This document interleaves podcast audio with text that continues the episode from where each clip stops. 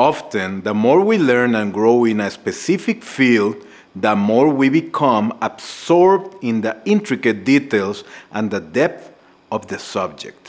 We become experts, specialists in our chosen professions. However, there lies a hidden trap in this expertise that prevents us from seeing the world from a beginner's perspective.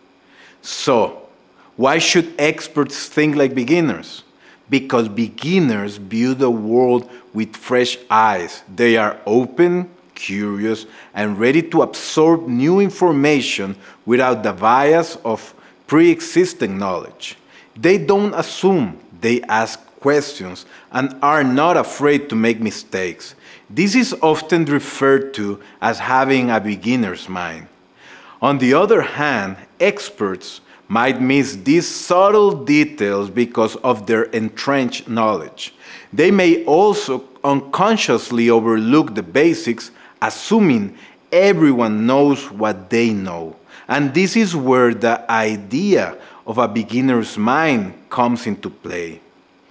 Thinking like a beginner or cultivating a beginner's mind means approaching problems as if seeing them for the first time. It involves letting go of preconceived notions and embracing a sense of curiosity and openness. This mindset not only helps experts see details that they might miss, but also promote creative problem solving.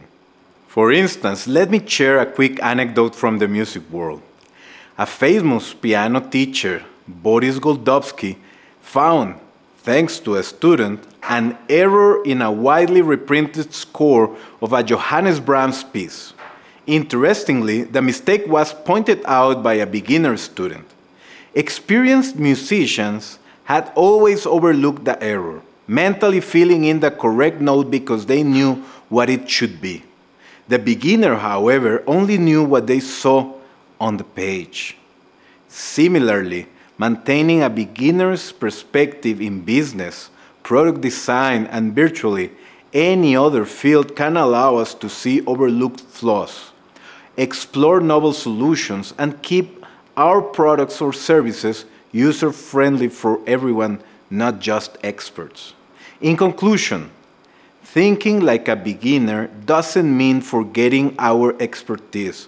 It means leveraging our expertise while staying open to new ideas, continuously learning, questioning our assumptions, and always being ready to see the world in a different way.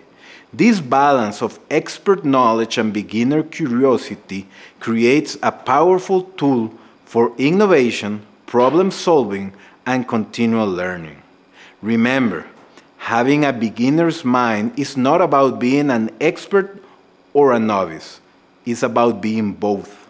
So the next time you're confronted with a challenge, try viewing it with the curiosity and openness of a beginner and you might be surprised at what you discover.